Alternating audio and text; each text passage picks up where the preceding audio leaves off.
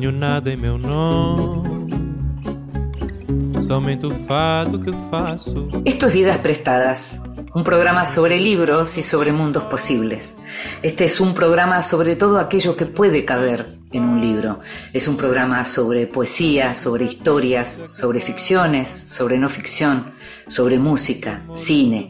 Ya sabemos, todo lo que nos gusta, porque este es un programa para nosotros, los lectores. Nos gusta leer tranquilos, a solas o en compañía, soledades acompañadas, pero también nos gusta que nos lean en voz alta. Esta vez le pedimos a la escritora Alejandra Camilla que nos leyera. En voz alta. Cuentos breves, poesía, lecturas para compartir. Íbamos con tu hija durmiendo en el asiento de atrás, hablando las dos, de un modo nuevo sobre cómo lo real atraviesa la experiencia del cuerpo y de la psiquis. ¿Estás cansada? Pregunté y enseguida pensé que había hablado por demás. En otros tiempos reprochabas, no hables fuerte, no hables tanto, no hagas gestos, pero anoche, en la oscuridad del camino que va a casa, preguntaste por mis partos, mis puerperios, y yo te conté de aquella noche, llegando más muerta que viva al hospital. Largué lo que tenía atascado en la garganta, y vos dijiste, a mí si me hacen eso, los mato, te juro que los mato. Hablábamos las dos de un modo nuevo, en medio del camino, con tu hija durmiendo en el asiento de atrás. Entonces me contaste lo que habías leído, que todo el dolor que guarda el útero se sana en los hijos de los hijos, y la resaca que guardaba se fue limpiando entre los saltos del auto sobre el ripio poema con mi hija en auto de María Teresa Andrueto. Tuvimos el placer de escuchar a Alejandra Camilla leyendo un poema de María Teresa Andrueto. Alejandra nació en Buenos Aires, se formó en los talleres literarios de Abelardo Castillo y de Inés Fernández Moreno, publicó Los que vienen y los que se van, historias de inmigrantes y emigrantes en la Argentina, Los restos del secreto y otros cuentos, Los árboles caídos también son el bosque, su último libro publicado es El sol mueve la sombra de las cosas quietas y está próximo a aparecer La paciencia del agua sobre cada piedra. Vidas prestadas.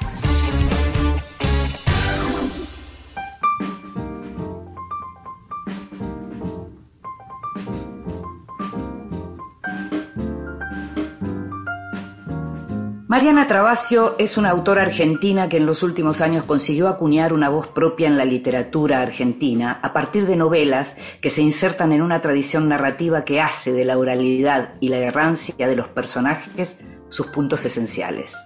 Nació en Rosario en el año 1967, vivió durante su infancia en Brasil y en la actualidad vive en Buenos Aires. Es psicóloga y trabajó como docente de la Cátedra de Psicología Forense. Es también traductora del francés y el portugués y cursó la maestría de escritura creativa que dirige María Negroni en la UNTREF, la Universidad de 3 de Febrero. Es autora de los libros de relatos cotidiano y cenizas de carnaval y de las novelas Como si existiese el perdón, que recibió una mención especial en el Premio Nacional de Literatura, y Quebrada, que aunque pueden leerse de manera autónoma, comparten escenarios y algunos personajes, de modo que habitan ambas novelas en una misma forma de la fábula. Te invito a que escuches la primera parte de la conversación con Mariana Travasio.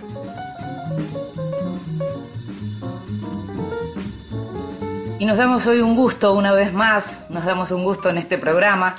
Está con nosotros Mariana Travasio, te venía contando quién es Mariana, te venía contando lo que escribe y cómo escribe, pero ahora vamos a charlar con ella para que nos cuente un poco de lo que es esta literatura, su literatura, una literatura con un estilo y un tono muy particular. Gracias Mariana por estar con nosotros en Vidas Prestadas. ¿eh? A vos, Inde, querida, por el convite, es un honor, muchas gracias. Hablaba recién de lo que tiene que ver con el tono. Un tono es un estilo. Días atrás hablábamos con Hernán Roncino, que también tiene un tono, tiene un estilo, es una clase de literatura singular.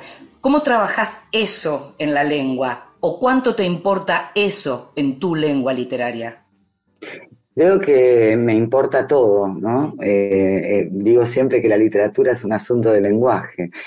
Mm. Mm, pero de todas maneras, hay algo, a ver, eh, vos tendrás una larguísima experiencia en conversar con colegas, ¿no? Y los procesos creativos y cómo se da esto. A mí me, sucede que la escritura se me da de un modo muy auditivo, ¿no? Lo primero que necesito es escuchar un tono, justamente, el tono de una voz, ¿no? Incluso Borges decía, cuando se tiene una voz, cuando se tiene la sintaxis peculiar de una voz, se tiene un destino, ¿no? Eh, eh, a mí me, sucede eso, que a veces me paso como mucho tiempo buscando exactamente un tono. Cuando lo tengo ya me es fácil seguirlo, ¿no? Es como seguir la sintaxis de esa voz. Y yo creo que desde esa voz es de donde surge todo lo demás, ¿no? El paisaje, la trama, las cosas que van a ocurrir. Pero es cuando tenés al personaje ya en 3D eh, que eso te lo da la voz para mí, ¿no? Es decir, el modo en que una persona habla te determina quién es esa persona, cómo piensa, qué puede hacer, qué no puede hacer. Entonces, eh, nada, es un poco eso, siguiendo la música, ¿no? La cadencia de, la voz. En el caso de Quebrada, eh, de hecho, la voz de Lina surge de una entrevista que yo leo en un diario que le habían hecho a una maestra rural que se llamaba Aida, y a mí me, encantó justamente el tono de, Aida, ¿no? El, modo de hablar de Aida, y tomé nota de dos o tres oraciones, de ese fraseo, de esa cadencia que me pareció hermosísima. Y bueno, de ahí sale, por ejemplo, la voz de Lina, de la voz de, Aida en este caso, ¿no? De algo ¿Y de, dónde, ¿Y de dónde era Aida, Mariana? Mira, yo entré a leer esa nota, me encantó porque el título me, me llamó la atención porque Aida era una maestra rural que iba a lomo de mula a dar clases a esta escuela y eh, en un entorno como el de la quebrada, ¿no? Eh, y ella tiene un accidente un día yendo a la escuela y yo entro a leer la nota porque a mí me llamó la atención el nombre del pueblo. El pueblo se llamaba Mala Mala. Yo jamás había escuchado un pueblo con ese nombre, además me pareció tremendo. Entonces entro a leer la nota por eso. Ella tiene un accidente y tenía frases muy bonitas, porque, por ejemplo, ella por ese accidente, si no la encontraban, se moría, estaba lastimada, y decía cosas como yo que me andaba llevando a las patadas con Diosito últimamente, ¿no? Y se encuentra rezando para que la encuentren y para salvarse, ¿no? Y por ahí el periodista le pregunta, ¿y cuánto tarda usted en ir de, de su casa a la escuela? ¿no? Y dice, se echan dos días como se echan cuatro, según los vientos. Entonces, para mí en la voz de esta maestra había todo, había todo, había todo el paisaje, todo, ¿no? Y me pasó algo inter re loco que aprovecho y te lo cuento, que es que yo escribo quebrada tirando de esa voz eh, de este pueblo que se llamaba Mala Mala y que yo nunca lo había googleado y no sabía exactamente dónde quedaba, ¿no? Sí. Cuando se publica quebrada, recibo un mensaje por Instagram de una persona que no conozco, que se llama Natalia, y me manda una foto de una carreta tirada por dos bueyes con en un entorno así de pedregoso, ¿no? Y me dice, gracias por pintar los paisajes que transito a diario. Eh, esta foto es camino a Mala Mala. ¡Ah! Dios. Impresionante. Y yo le digo, la segunda vez que escuchaba Mala Mala, le pregunto dónde queda eso, bueno, y me entero que eso queda en provincia de Tucumán y que ella le encanta el montañismo y que vive atravesando esas montañas y que bueno, es una de cosas mágicas de la literatura, ¿no? Ahora, Hablando de voces. Yo eh, pensaba, mm, digamos, cuando uno lee un poco lo que tiene que ver con tu vida, em, con haber nacido acá, pero haber vivido en Brasil, sos psicóloga, vamos a ir hablando también de esto, de lo que tiene que ver con tu trabajo en la, cuestión más forense, pero la, vida rural tuvo algo que ver en tu vida o es pura literatura para vos? Sale de, yo, yo en eso estoy con Bart, ¿no? Para mí la escritura sale de las lecturas. Claro. Todo lo que compone, sí, lo que compone un, no sé, las voces, esto que vos marcabas, lo de Hernán Roncino, que en efecto es absolutamente singular. Lo que pasa es que cada uno de nosotros, ¿no? Cuando escribimos, producimos una escritura singular, porque se conforma de un recorrido singular que uno también hace. Los recorridos de lectura en mi caso fueron muy azarosos, siempre, y uno se va... Bartz en la preparación de la novela dice que uno dialoga más genuinamente o más eh, a fondo con determinada literatura que es la que a uno le interpela, ¿no? Porque se anula, dice Bartz, a la tópica del deseo de uno.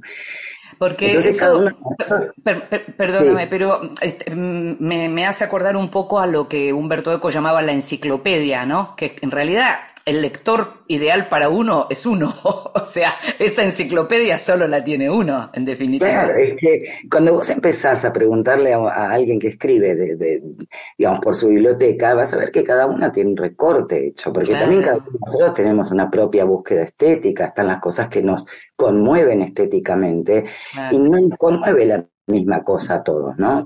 Eh, esto también es bastante singular. Y, aquellos deslumbramientos que la literatura nos produjo, ¿dónde nos deslumbramos? ¿Dónde nos fascinamos como lectores? Y a, qué edad también, ¿no? Porque yo pensaba, a ver, capaz que me equivoco, pero yo pensaba, cuando uno te lee, uno encuentra sí o sí a Rulfo, uno encuentra sí o sí a García Márquez, hay literatura latinoamericana, porque cuando hablo de estas dos novelas en particular, ¿no? No voy a hablar del resto de lo que no leí, pero en estas novelas uno encuentra encuentra esos tonos y esa literatura, y yo me pregunto, ¿esa literatura no, no fue leída por vos o por lo menos la primera vez siendo muy chica y deslumbrándote por la literatura? Es que acabas de, decir algo que es increíble, pero es tal cual. Yo me crié en Brasil y en Brasil eh, los libros de la biblioteca en casa estaban en portugués y como me educaron en un liceo francés, pues los otros libros que yo podía leer eran los extraídos de la biblioteca del liceo y estaban en francés. Y yo eh, tengo 55 años y por, supuesto que mi Netflix eran los libros, ¿no es cierto? En esa época no teníamos. Entonces, eh, yo me paso la infancia leyendo traducciones, leyendo a Poe, a Dickens, a Julio Verne, a Hemingway. Esa era mi lectura de infancia, ¿no? Ahora, cuando yo llego a los 13, 14 años, yo me encuentro por primera vez con la lectura de libros en mi lengua madre, es decir, yo me encuentro con mi lengua madre a nivel literario y sin que me dieran las traducciones, ¿no? Y ahí es donde yo me deslumbro con, con la literatura, ahí es cuando yo empiezo a leer con los ojos se me perplejizan. ¿Y con qué me encuentro a esa edad? Me encuentro con Cortázar, con García Márquez, con Vargallosa, con Rulfo, con Carpentier, con Carlos Fuentes, con Donoso, a mí, yo leo esto a los tres, empiezo a los 13, 14, 15 en adelante, y yo me instalo ahí, me instalo porque eh, es cuando empiezo a leer subrayando, es cuando algo del orden de la gramática me llama, es cuando yo decía, ah, se puede escribir así. Claro, yo venía de leer otro tipo de literatura y encuentro esto a esa edad y sí, fue, fue un nivel de... A mí ahí se me... La vida se me... Yo me, me agarro una fascinación tan grande que yo me acuerdo de, estar encerrada, eh, mi familia me decía, vamos a la playa, vayan ustedes, que yo estoy acá con un libro, lo más bien, no me sacaban del cuarto, era como... Claro, claro. Y, sí, entonces sí, ese fue mi, mi, gran abrazo, empezó ahí, ¿no? Es decir, es, ahí se me produce una ruptura. Yo ya no pienso, pienso que... De pronto puede, Libertad de Mitrópolos puede tener algo, pero pienso, por ejemplo, en, en autores como Tizón o Di Benedetto, que son como autores más desligados de, la, de la literatura porteña, por decirlo de algún modo. Entonces, tu mm. literatura encaja mucho en la literatura en general latinoamericana de la que estamos hablando. ese es el tono, es esa sintaxis que uno extraña porque no es actual hoy por lo menos en la literatura argentina, ¿no? Claro, sí. Eh, sí, a mí, qué sé yo, viste que son detenciones. Uno, por supuesto, que después va teniendo otras fascinaciones, porque, bueno, los caminos de lectura, ¿no? además de azarosos, bueno, se van como... Eh, yo, por supuesto que después de este primer deslumbramiento tuve, tuve otros, pero creo que, bueno, uno siempre vuelve al primer amor también. Mariana, te quería preguntar, ¿los locos lo prete ¿Tienen algo de la gallina degollada de Quiroga?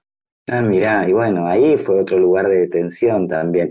Porque ¿sabés qué pasa, India? Hay algo interesante también, cuando uno piensa en los procesos creativos, ¿no? Em, en general, em, a mí me es más fácil cuando termino de escribir, mirar para atrás y decir, ah, mira, acá aparece esto, ¿no? Pero también una escritura es una mitad, no es una mera proposición. Hay tantos textos como lectores tenga ese texto. Total, total, total. Entonces me fascina ver todo lo que eh, a veces, digo, para alguien que escribe creo que no hay mayor fiesta, eh, mayor motivo de celebración que eh, los ojos que, encuentran ese texto y que te devuelven una mirada, ¿no?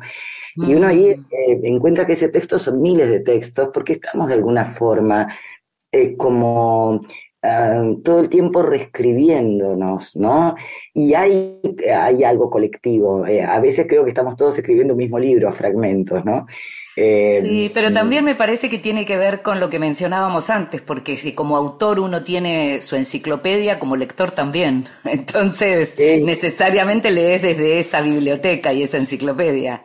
Sí, seguramente, viste que te pasa, Inde, que no sé, a mí me pasa que cuando yo encuentro un libro que me deslumbra, salgo sin que nadie me lo pida a recomendarlo, ¿viste? Porque uno siente... Total, total, total, Y a veces se lo recomendás a alguien que se deslumbra al igual que vos, y a veces lo recomendás y esa persona te dice, sí, está bueno, y vos decís, no, maestro, esto es una obra de arte, ¿cómo está Claro, esto es superior. Em, algo, algo que me interesa en las novelas, em, en las dos novelas, tiene que ver Estamos hablando de un tono, de una gramática, de una sintaxis y estamos hablando de primera persona, relatos en primera persona. Y estás contando cómo surgió, por ejemplo, la voz de Lina de Quebrada, pero también tenés la voz de, su marido y hay más voces en Quebrada.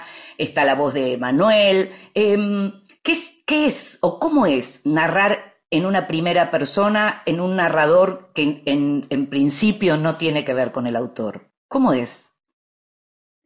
Eh, acá se juegan varias cosas, me parece, ¿no? Porque, por un lado, te diría que todas esas primeras personas sí son de alguna forma el autor, entrecomillado, ¿no? Pero quiero decir, em, pienso, por ejemplo, en la literatura de Antonio Lobo Antunes, que admiro profundamente y que es totalmente polifónica. Y sin embargo, a ratos yo tengo la sensación como lectora de Antonio Lobo Antunes que todas esas voces son como un caudal oceánico que nacen de un mismo río, ¿no? En algún punto, como, si fueran afluentes. Em, a mí me gusta mucho trabajar la primera persona y me pasa que cuando eh, tengo la voz, como te decía al principio, em, cuando encuentro esa sintaxis, yo ya tengo el personaje de pie y le tengo un respeto profundo. Si yo ahí ya no tengo nada que ver, es como un trabajo mucho de respetarlo a ese personaje, lo, lo que ese personaje tiene que hacer en función de quién es, del origen que tuvo. Como si lo desgrabaras. Como, exacto, exactamente. Yo ya lo fuera escuchando. Es más, ahora que me traes la palabra desgrabar, em, porque también en el camino de la escritura a veces uno se va volviendo un poco loco, ¿no? Yo tengo un par de hijos, pero hay, hay una hija, la menor, que la otra vez entra a mi estudio y me dice, mamá, ¿con quién hablas? Y yo estaba sola, estaba escribiendo. Lo que pasa es que se ve que ahora escribo en voz alta, o sea, como que voy desgrabando. ¡Qué maravilla! Yo suelo preguntar si se lee, si leen en voz alta y vos me decís que escribís en voz alta. empecé a escribir en voz alta, es una locura, porque antes yo imprimía y corregía en voz alta para ver dónde iba la coma. Claro, para ver esta oralidad.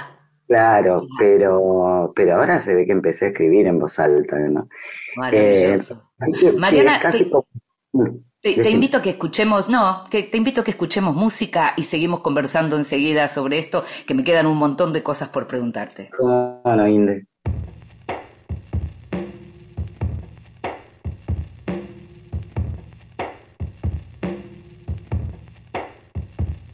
I was staring at the sky, just looking for a star to pray on or wish on or something like that. I was having a sweet fix of a daydream of a boy whose reality I knew was a hopeless to be had. But then the dove of hope began its downward slope, and I believed for a moment that my chances were approaching to be grabbed. But as it came down near, so did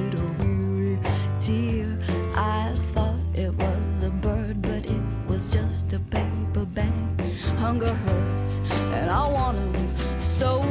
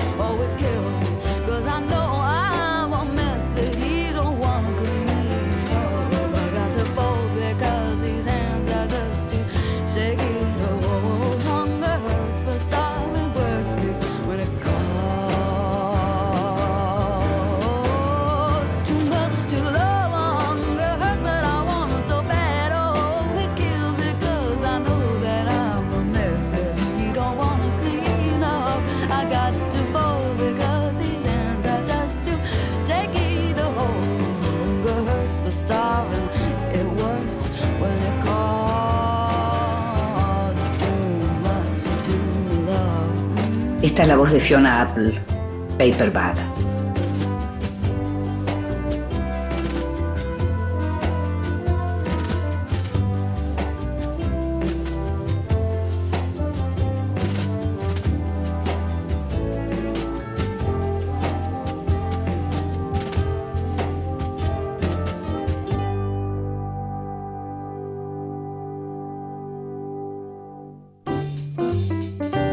Bienvenidos.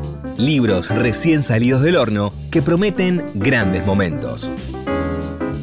Libros distintos, diferentes, todos muy atractivos, algunos de ellos además con temas muy de actualidad, como por ejemplo Feminismo e Islam, un libro de capital intelectual compilado por Sara Ali. Eh, habla de la lucha de las mujeres musulmanas contra el patriarcado y por estos días en donde estamos viendo la valentía de las mujeres iraníes quitándose la hijab obligatoria que tienen que usar y enfrentando a la teocracia iraní, nos viene bien entender un poco cuánto de todo lo que hay como indicaciones o precisiones para seguir figuran realmente en el Islam, en el libro sagrado y cuánto tiene que ver con el patriarcado concretamente, digamos, con aquellas decisiones que tomaron los hombres por las mujeres. Feminismo e Islam, como te decía, es un libro de capital intelectual. Otro de los libros que tiene que ver con el presente es Nada será como antes, un libro publicado por Futurock, escrito por Juan Elman, un periodista muy joven especializado en política internacional. Este Nada será como antes tiene una bajada, que es ¿Hacia dónde va Chile? Y justamente tiene que ver con las crónicas y los análisis que Juan hizo, estuvo en Chile durante este último tiempo. Y lo que tenemos, eh, sabemos que surge a partir del 2019, cuando el cambio fue tan abrupto en un país que parecía tan estable y que todavía efectivamente no sabemos hacia dónde va, que nos viene muy bien enterarnos de cómo están pensando allá mismo en Chile el futuro del país y con una mirada, como te digo, muy joven, porque Juan es un periodista muy joven, nació, mira vos, en 1998. A veces lo lees y no parece. Es buenísimo, lo recomiendo mucho. Y otro libro que llegó en estos bienvenidos y que siempre es muy recomendable. Se llama La cocinera de Frida, de Flor Echeve, Florencia Echeve, publicado por Planeta. Este es un libro que tiene que ver con que aparece Frida, pero el personaje principal no es Frida, sino Nayeli, que es una joven mexicana que huyó de su hogar y que llegó a Ciudad de México desamparada y que termina trabajando en la Casa Azul, allí donde vivía Frida Kahlo. Pero Nayeli, con los años, termina en Buenos Aires y tenemos su historia también a partir de lo que es el relato de su nieta, La cocinera de Frida, de Flor Echeves, publicado por Planeta. Estás escuchando Vidas Prestadas con Inde Pomeráñez. Continuamos en Vidas Prestadas. Y seguimos en Vidas Prestadas, este programa sobre libros y sobre mundos posibles, y estamos hablando hoy de los mundos posibles que nos ofrece Mariana Travasio en sus novelas, y estábamos hablando de tono, de sintaxis, de gramática, de escribir en voz alta, y hay un tema que aparece, mencionábamos antes, Mariana, lo que tiene que ver con tu propia vida, haber nacido en un país, haber crecido en otro, y lo que aparece en tu literatura, la idea de la errancia, ¿no? Aparece como algo digamos, muy fundamental para lo que es la trama y para lo que es el centro de las novelas. Sí, sí, en efecto. Eh, creo que escribimos con todo lo que nos compone. Hace un rato decíamos, escribimos fundamentalmente desde lo que hemos leído, no hay dudas, al mismo tiempo que, como también decíamos, por alguna razón nos deslumbran más algunas escrituras que otras, ¿no? Sí. Pero es cierto también que escribimos con todo el acervo que nos compone y eso implica todos los lugares donde la vida te ha detenido, donde vos te detuviste, ¿no? Las cadencias infantiles, las voces, todo lo que uno ha escuchado. Yo creo que todo eso compone una especie de singularísimo acervo icónico y sonoro que uno tiene en la cabeza y del cual también te va sirviendo a la hora de escribir, ¿no? Entonces, sin duda es que una infancia bastante errante, si querés, porque es bastante raro nacer en un país pero ser criado en otro, ¿no? La migrancia, Claro. la migración de niño. Hay un cuento de Juan José Saer que se llama Medio Borrar, Sí, que al final Tomás dice algo así como que no es lo mismo el exilio de adulto que el exilio del niño. El niño se le ensanchan las fronteras, dice ahí, ¿no? Entonces, de alguna forma, después te cuesta arraigar también, ¿no? Eh, Sí. porque, porque allá no sos de allá y acá tampoco ya porque te formaste en otra parte, entonces queda una cosa ahí medio rara. Y supongo que bueno, que sí que es un tema que me interpela, ¿no? Yo voy encontrando así temáticas. eh, el Bolaño tiene un consejo a los cuentistas que me encanta, que dice, nunca escriba los cuentos de uno en uno, porque si usted escribe los cuentos de uno en uno, usted corre el riesgo de escribir el mismo cuento hasta el día de su muerte, ¿no? Así que Mm. son piedras, yo creo, con las que uno se va tropezando sin querer en la escritura, y son temas que vuelven, y yo empiezo a encontrar que, bueno, temas como la identidad, la memoria, el desarraigo, eh, qué hacemos con los cuerpos de nuestros muertos, son todos temas que a mí me vuelven, ¿no? Eh, Sí, lo de los cuerpos, lo de los cuerpos de nuestros muertos es algo de lo que te iba a preguntar, eh, eh, que, que también, y el relato de la violencia, digamos, ahí hay, hay marcas, imagino yo también, de lo que tiene que ver con lo que fue tu trabajo eh, en, en el campo de lo forense, todo lo que aparece en relación a las heridas, todo lo que aparece en relación a los cuerpos y todo lo que aparece en relación a los restos y al abandono de los restos, porque esta idea de la errancia en quebrada aparece muy fuertemente con me voy pero me tengo que llevar lo que es mío conmigo, ¿no? Y eso puede Sí. incluir a los muertos, ¿no? Sí, sí, sí, sí. El mandato de relicario era que la tierra no se abandona porque a los muertos no se los abandona, porque si no los muertos no saben quiénes son, ¿no? Si no tienen un vivo que les recuerde quiénes eran. Eh, y de hecho el dilema de, de relicario es cómo seguir mi deseo sin quebrar un mandato, ¿no? Y creo que la resolución que encuentra el dilema es, es la única posible, que sigo mi deseo, pero arrastro a, a mis muertos conmigo, ¿no? Los carga Total. literalmente encima de la carreta.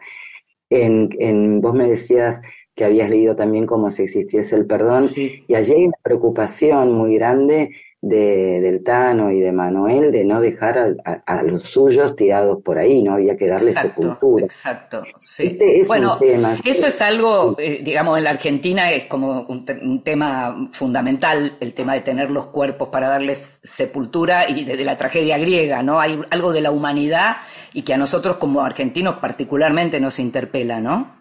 Exactamente, tenemos la historia colectiva y yo digo, no es casual que a veces me encuentro con ciertas escenas en la novela yendo detrás de mis personajes y ocurren estas escenas que digo, bueno, claro, es que uno no puede, digamos, yo fui criada entre dos dictaduras, claramente, entonces Mm. claro que es una pregunta y para nosotros es, es central y bueno, como bien marcabas vos, para muchas situaciones, ¿no? De la humanidad toda.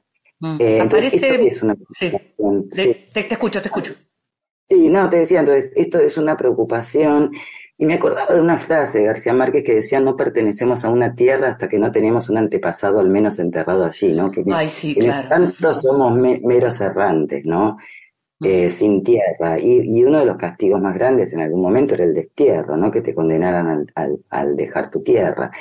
Entonces, esto de dejar la tierra, sí, yo creo que es una pregunta. Yo entiendo un poco la literatura como un estado de pregunta. Creo que cuando me siento a escribir no es tanto para hallar una respuesta, sino para indagar en la pregunta, ¿no? Y, y como decía Lloras, siempre como, como es fallido, todo intento de escritura es fallido, no se logra decir lo que uno quiere porque, bueno, primero porque el lenguaje no da cuenta, segundo porque, porque hay lo indecible, ¿no? Entonces, eh, bueno, eh, yo entiendo eh, la escritura ante todo como asumir una disposición al ¿Te fracaso. suena? Sí, pero digo, eso, esas frases de Duraz o, o- o- o las reflexiones en relación con la escritura, que- con las que uno a veces intenta ta- eh, persuadirse también en relación a la propia escritura, pero hay un momento en que uno suelta la historia, hay un momento en que uno suelta y dice, esto es un libro, esto es lo mejor que yo pude hacer. ¿Cuándo le pasa eso a Mariana Travasio? Eh, mira, hay un momento donde yo no puedo seguir y es como que si se tuviera la pulsión de escritura y ese es el final, Sí. hasta Mm. donde llegué. Porque, qué sé yo, yo eh, como si existiese el perdón, de hecho tuvo cinco capítulos o seis más, pero Ah, mira. yo, eh, sí, pero ahí eh, es como, no me di cuenta, o sea, seguí, por- a veces por inercia seguís un poco, ¿no? En Quebrada Sí. también me pasó. Y, pero después en la relectura vos decís, no, pero el final estaba acá, o sea, el final estuvo un par de... Y ahí eliminás lo que, lo que estaba de más. Digamos, ese tipo de, de operaciones, eso sí ya son decisiones narrativas que se toman, ¿no? En fu- en- en- pensando en la historia que se está narrando, en lo que se ha dejado decir en esa historia, pero... eh, y en Quebrada también me pasó, yo quise modificar el final, no estaba de acuerdo con este final que había surgido, poco respetando a los personajes, pero ninguno de mis intentos por, por modificar este final tuvo éxito, entonces dejé el primer final que, que ocurrió. ¿Y sigue No, sin sí, gustarte?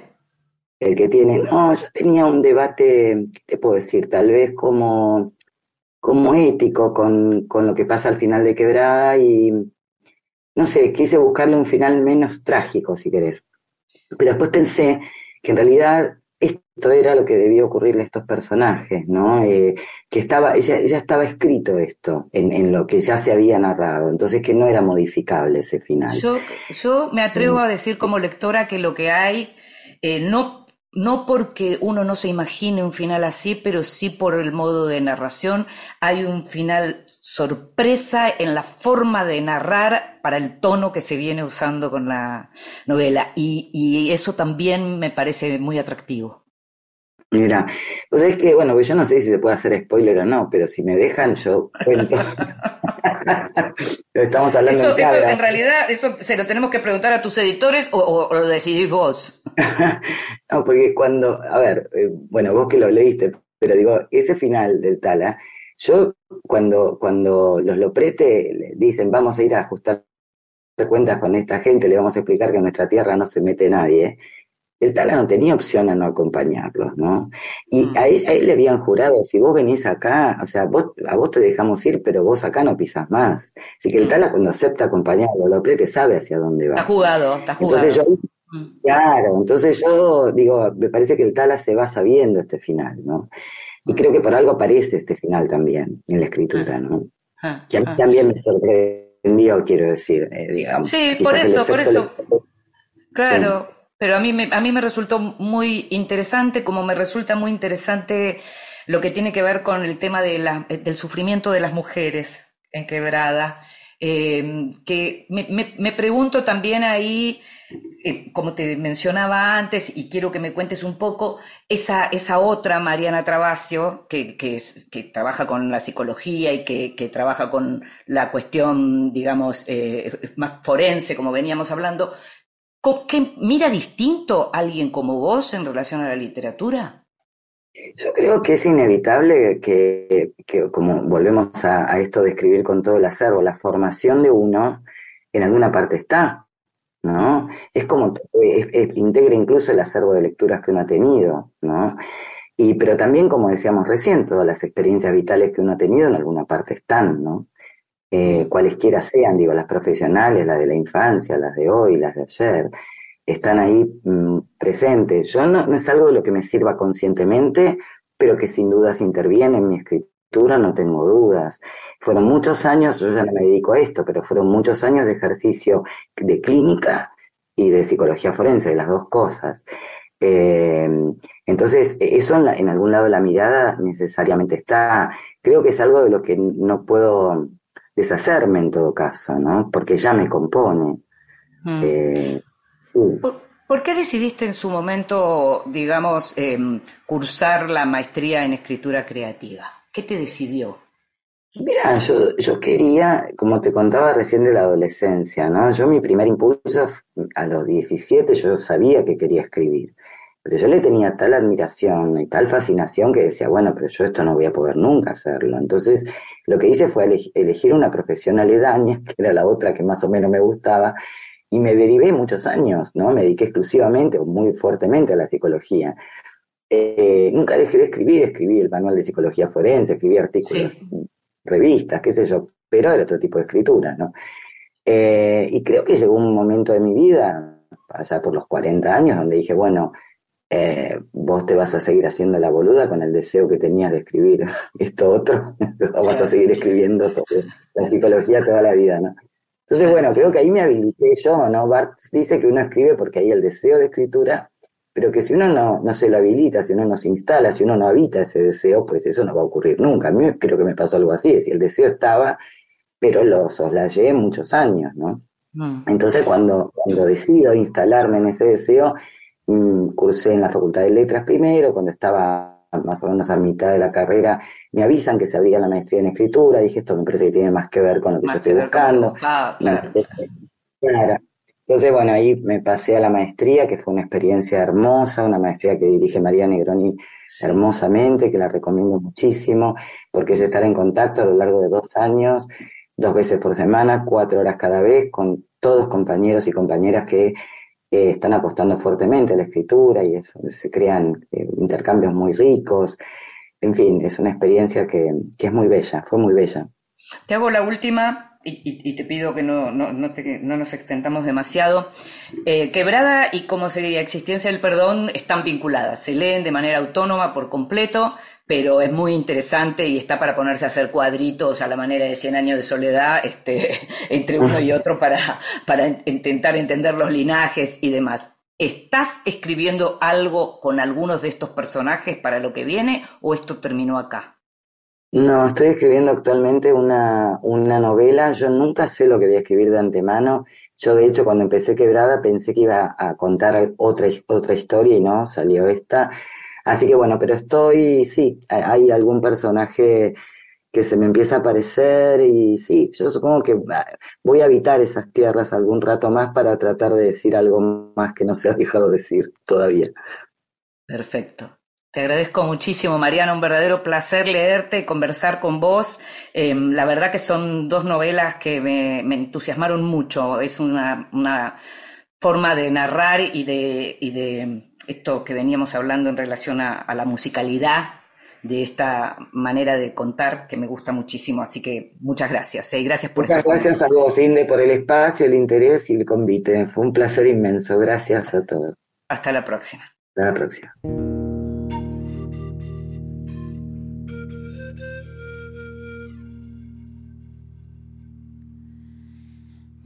Parece que hay un grillo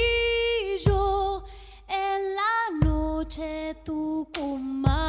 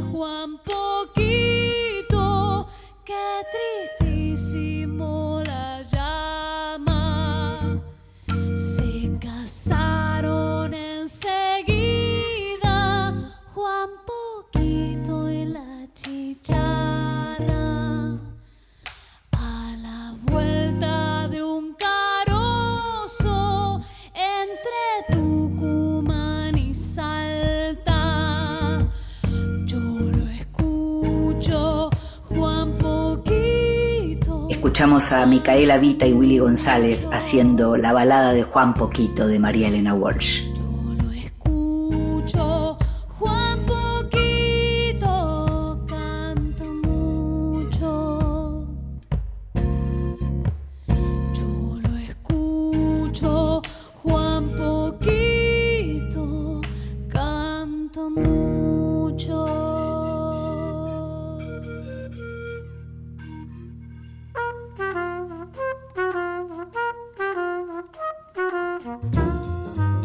Mesita de Luz. Grandes lectores nos cuentan qué están leyendo. Hola Inde, hola Gustavo, los saluda eh, Carlos Ulanowski. Gracias por la invitación a la mesita de luz. Y les cuento que más que nada leo por cuestiones profesionales y laborales. Eh, trabajo eh, temas culturales mm, en radio y a veces en gráfica o en online. Y si invito a alguien que publicó antes, eh, por supuesto que lo leo, me parece como una eh, forma elemental de respeto. Eh, como autor de libros siempre me llamó la atención cuando alguien te entrevista por un libro y frente al micrófono o frente a las cámaras te dice, háblame un poquito de tu libro. Y háblame un poquito de tu libro significa dos cosas. Una, no se te ocurra hablarme muchito, eh, resulta que estás en radio, maestro, o en televisión, en donde todo debe resolverse en dos minutos. Y la otra es que queda claro que el bendito entrevistador no leyó ni la contratapa de tu libro. Bueno, pidiendo disculpas por la digresión, voy al punto. Esta semana volví a leer un libro de 1994 llamado Ni yanquis ni marxistas, humoristas, ¿eh? que hicieron Diego Rothman y Jorge Bernardes.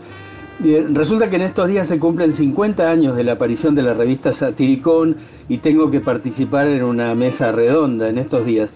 Eh, gran libro, original, me sirvió para hacer memoria y también leí imprenteros la versión libro de la extraordinaria obra del mismo nombre que viene representando la actriz Lorena Vega y sus hermanos Sergio y Federico. Eh, a los tres los tengo invitados al, programa de, de radio de los sábados. Bueno, hay otros libros, muchos seguramente, aguardan pacientes en la biblioteca a la vista, como para que no me olvide de ellos. No están en la mesita de luz, pero están ahí, ¿eh? Eh, aguardando su turno de lectura que ya llegará, seguro. Gracias. Y nos dábamos el gusto de escuchar a Carlos Uranowski contándonos qué libros tiene en su mesita de luz. Seguramente lo sabes, pero te cuento que Carlos comenzó a trabajar como periodista en el año 1963 y trabajó para medios de la Argentina y de México, país donde vivió. Como escritor lleva publicados 23 libros, muchos de ellos son verdaderos documentos para los periodistas porque en ellos hay investigaciones históricas sobre la radio, la televisión y los diarios y las revistas, es decir, los medios gráficos del país, hizo ensayos, biografías, eh, crónicas, tiene también una novela. Actualmente podés escuchar sus comentarios, sus columnas en Radio Nacional en el programa Ahí vamos de la mañana de Nacional que conduce Gisela Busaniche y también tiene su propio programa Reunión Cumbre en las 750.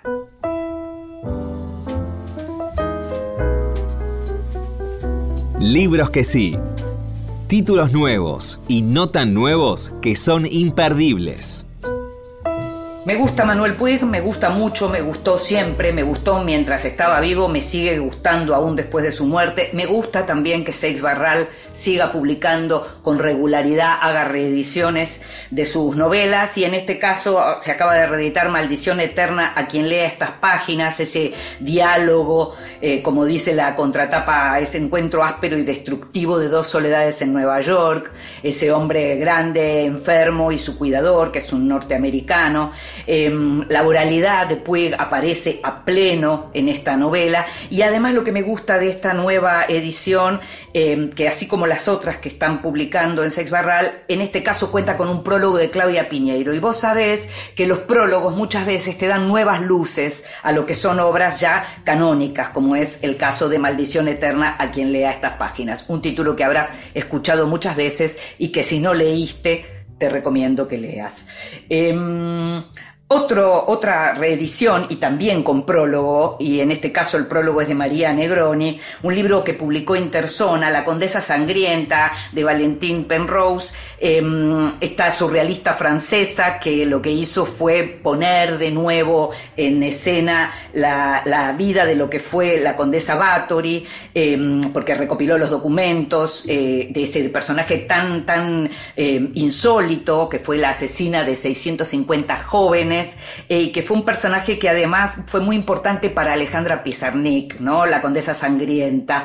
Eh, tal vez si leíste a Pizarnik sabes de la Condesa Sangrienta y tal vez te viene bien entonces leer esta reedición del texto de Penrose que tiene además un prólogo ni más ni menos que de María Negroni. Y también en libros que sí recomendamos La Encomienda, una novela, la reciente novela de Margarita García Roballo, publicada por Anagrama. Por primera vez Anagrama publica a Margarita, esta escritora colombiana que vive hace mucho tiempo en Buenos Aires y que hace un trabajo muy interesante con la lengua porque ya ella misma siempre dice que se siente eh, porteña en Colombia y se sigue sintiendo colombiana en Buenos Aires, pero su castellano es un castellano que va adquiriendo ribetes muy singulares y muy personales. En este caso, justamente hay una narradora que vive lejos de su país eh, y que está queriendo tramitar una beca para irse a Holanda y ahí aparecen lo que son los vínculos eh, familiares a través del Zoom, a través de la imaginación, los vínculos con los vecinos, con una gata extraña que vive en ese edificio.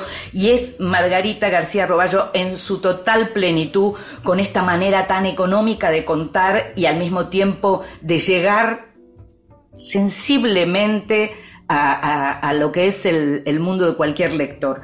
La novela se llama La Encomienda y la verdad está para recomendar.